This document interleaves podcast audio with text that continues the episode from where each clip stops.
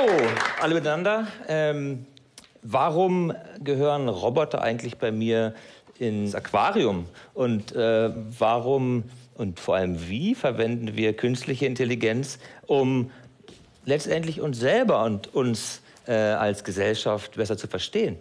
Das ähm, fällt alles unter das Feld der kollektiven Intelligenz. Und kollektive Intelligenz äh, beschäftigt sich mit eigentlich immer der gleichen Frage, wie können Gruppen, Schwärme oder Herden oder auch ganze Gesellschaften zu gemeinsamen koordinierten Bewegungen kommen oder auch gemeinsamen Entscheidungen. Und das natürlich wollen wir verstehen auf Ebene der einzelnen Individuen. Wie kommunizieren die? Welche Regeln gelten im Miteinander? Und wir Menschen, das äh, kennen wir, wir kommunizieren ja eine ganze Menge. Nicht nur jetzt so wie ich mit Ihnen verbal, sondern auch ganz viel nonverbal durch kleine Gesten, Mimiken und so weiter. Und wenn wir uns den Fischschwarm anschauen oder den Vogelschwarm, ist das genau das Gleiche. Die können ja auch nicht miteinander reden. Also wie machen die das? Naja, die zeigen einander an, was für Intentionen die haben oder wie die auf die Intention der anderen reagieren durch Körperbewegungen. Wenn wir also kollektive Bewegung auf die Regeln zwischen den Individuen zurückverfolgen wollen, dann reichen ganz einfache Regeln aus. Wenn ich also ein Fisch bin und meinen nächsten Nachbarn sehr weit weg habe, bin ich angezogen von dem nächsten Nachbarn. Aber wenn der nächste Nachbar sehr nah dran ist, dann bin ich eher abgestoßen. Und diese einfache Regel reicht schon aus, um im Rechner ähm, diese Muster, die wir so schön ähm, im, weiß ich nicht, Nachthimmel über Rom sehen, nachzubauen. Gut, das ist ja ganz schön. Aber die Natur ist natürlich ein bisschen komplexer als Abstoßung und Anziehung. Und bei uns Menschen kennen wir das natürlich, aber selbst bei unseren kleinen Guppies, den kleinen Fischen im Labor, äh, gibt es Persönlichkeiten. Es gibt mutige Fische, es gibt eher schüchterne Fische, es gibt Fische, die sich gut kennen und eher nicht so gut kennen. Wie jetzt aber die Regeln sich ändern im Miteinander, das ist noch unverstanden. Wie die Informationsflüsse im Kollektiv sich ändern, wenn wir uns kennen oder ich gerade krank bin, das wollen wir besser verstehen. Das ist aber leider ein bisschen schwierig. Ein kleines Beispiel.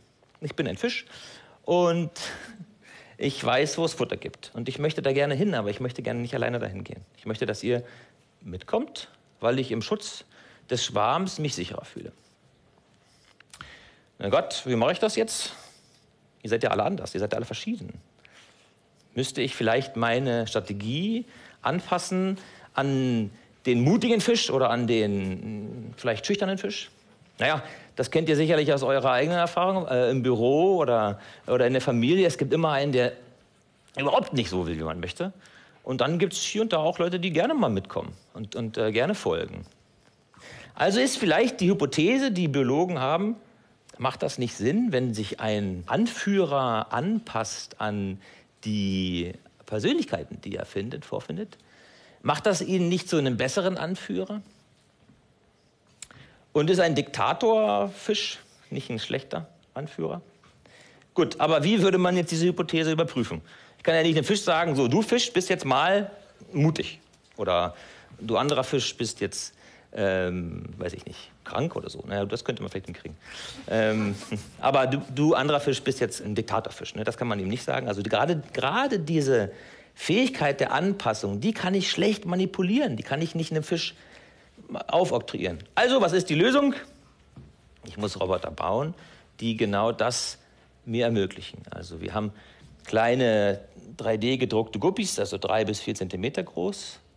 Die stehen auf so einem kleinen Magnetfüßchen und die können wir in den Tank reinstecken. Und gesteuert werden die von unterm Tank. Da fahren zweirädrige kleine Roboter und die halten einen zweiten Magneten nach oben und dann durch ihre Bewegung können sie den Fisch, die Guppi-Roboter im Tank bewegen. Wie machen wir das Ganze jetzt? Also, die Hypothese war, ein sozial kompetenter Anführer ist ein guter und ein Diktator Anführer ist ein schlechter. Okay? Und das können wir dem Roboter ja einprogrammieren. Wir können ja sagen, wie er sich verhalten soll und er achtet nicht auf das andere, auf euch, sondern er achtet nur auf sein Programm Und das funktioniert so, also die übliche Vorgehensweise für einen äh, Anführer, erstmal soziale Nähe aufbauen und dann in die Richtung abdampfen, in die man möchte. Wenn das nicht klappt, dann wieder zurück und nochmal versuchen, das Gleiche. Das, sagen wir mal, ist jetzt der Diktatorfisch, der macht das immer gleich. Ne?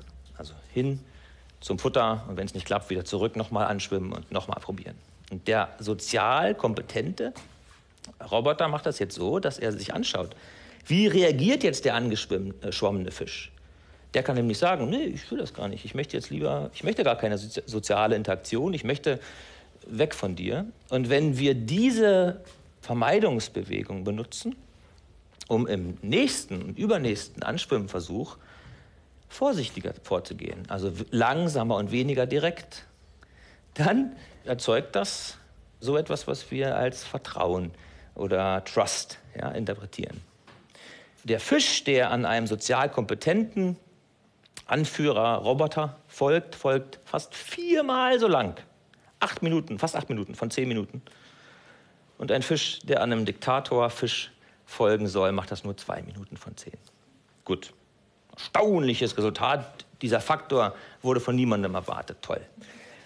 Und ihr habt was von Bienenroboter gehört. Den lasse ich jetzt aus, aber das ist das gleiche Prinzip. Hier versuchen wir, äh, Individuen auszutauschen durch Roboter, die wir kontrollieren können. Und das ist ein ganz neues Feld, es ist gerade erst am Entstehen und das ermöglicht es, soziale Interaktionen so zu untersuchen, dass wir sicher sein können, das ist genau die Eigenschaft, von der wir denken, dass sie so und so wirkt. Aber dieses kleine Projekt, was ich euch gerade beschrieben habe, ist natürlich auch ein Startpunkt für eine Entwicklung, die ähm, jetzt schon abläuft und für die ich euch auch sensibilisieren möchte. Denn ähm, Roboter oder künstliche Intelligenz in Körper eines Tieres oder später vielleicht auch eines Menschen oder auch in Form eines Smartphones können lernen, können sich anpassen, können unsere Kommunikation modulieren und im ersten Schritt vielleicht verstehen, wie wir funktionieren. Ja? KI kann uns helfen, uns ähm, selbst, unser Verhalten zu verstehen, unsere Abhängigkeiten zu den anderen zu verstehen, die Informationsflüsse Flüsse zu verstehen, die in unseren Gesellschaften ablaufen. Damit Entscheidungsprozesse transparenter machen, vielleicht sogar Manipulationen aufdecken, die es sicherlich jetzt schon gibt, und auch Menschen eine Stimme geben, die noch keine haben. Das ist äh, sicherlich die Chance, auf die wir hinarbeiten sollten. Es gibt sicherlich auch ein paar Gefahren, die es gibt. Gut. Da dieser Prozess also der sagen wir mal, Vermischung von künstlich lernenden und biologisch natürlich lernenden Organismen zu einer hybriden Gesellschaft noch ein bisschen länger dauert, dachte ich mir, sage ich euch äh, eine kleine Geschichte, die wir jetzt schon machen, die jetzt schon aufzeigt, wie kollektive Intelligenz sich in unsere Gesellschaft integrieren lässt und uns ermöglicht, äh, Vorgänge, die wir haben, besser zu machen. Und das kommt aus den Bienen diesmal, wirklich.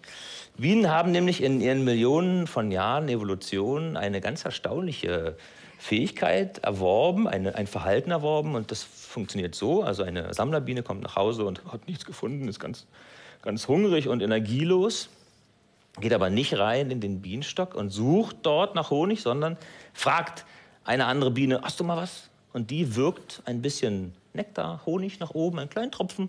Und die hungrige Biene schlürft das auf und kann wieder abdampfen und sozusagen die nächsten Felder äh, besammeln. Und das ist eine Optimierung, die der einzelnen Biene nur wenig bringt, nur wenig Vorteil bringt. Vielleicht eine Minute oder zwei Suchen gespart. Aber auf Kolonieebene macht das den gesamten Prozess, das ganze Leben viel effizienter und hat dazu geführt, dass in der Evolution nicht nur das Verhalten ausgeprägt, sondern auch ein extra Organ äh, angelegt wurde, nämlich der sogenannte Sozialmagen. Das ist ein kleiner Speicher, aus dem andere Tiere etwas abhaben können von mir. Okay, das ist ja ganz interessant, aber wie, wie, was mache ich jetzt damit? Naja, ganz logische Verknüpfung, Elektroautos. In naher Zukunft haben wir ja überall Elektroautos, das hört man ja, und vor allem fahren die auch alle autonom ähm, nur einen Nachteil haben. Die Elektroautos, die haben nämlich eine Batterie und die muss geladen werden. Und das passiert über ein Kabel und dann wird ganz schnell aus E-Mobilität E-Immobilität und das nervt. So. Aber wenn ich im Straßenverkehr stehe oder auch fahre, sehe ich ja überall andere Leute, die hier rumfahren und vielleicht nicht vergessen haben, die Batterie aufzuladen. Also warum machen wir es nicht auf Bienenart und, und teilen miteinander? Und das stelle ich mir also so vor. Ich steige in mein Auto, Kaffee, Zeitung, sagt im Auto, ist ja autonom, äh, fahre mich mal ins Büro. Und das weiß natürlich schon, dass ich jetzt nicht mehr genug Energie habe, aber wir können auf der Route, die geplant wird zum Büro, auch nach anderen Teilnehmern suchen, die bestimmte Routenstücke mit mir teilen. Und da wir autonome Fahrzeuge haben und die Sensoren und Rechenpower besitzen, genau das zu machen, was sie machen sollen, nämlich sehr schnell die Fahrbefehle errechnen, kann man also in ganz äh, kleiner Distanz zueinander auch äh, sich bewegen und durch diesen kleinen Luftspalt, so wie wir heute schon Handys laden oder Zahnbürsten, nämlich induktiv Energie austauschen. Das ermöglicht, dass ich sitzen, Zeitung lesen, trinken kann und nicht an der Steckdose äh, sitzen und warten. Gut, das ist ein kleines Beispiel, was wir probiert haben, im Labor nachzustellen und das funktioniert. Alle Komponenten gibt es jetzt schon. Die Idee, die ist sowieso Millionen von Jahren alt.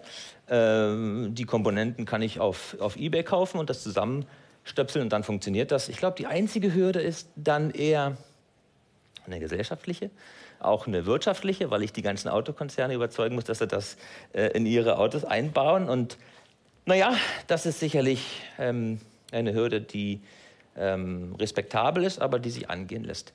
Heute wollte ich mit euch eigentlich diese zwei Sachen ansprechen. Also einerseits, wie Kollektive funktionieren und dass das Verständnis, wie so ein Kollektiv funktioniert, noch gar nicht so reif ist und noch gar nicht so ausgeprägt.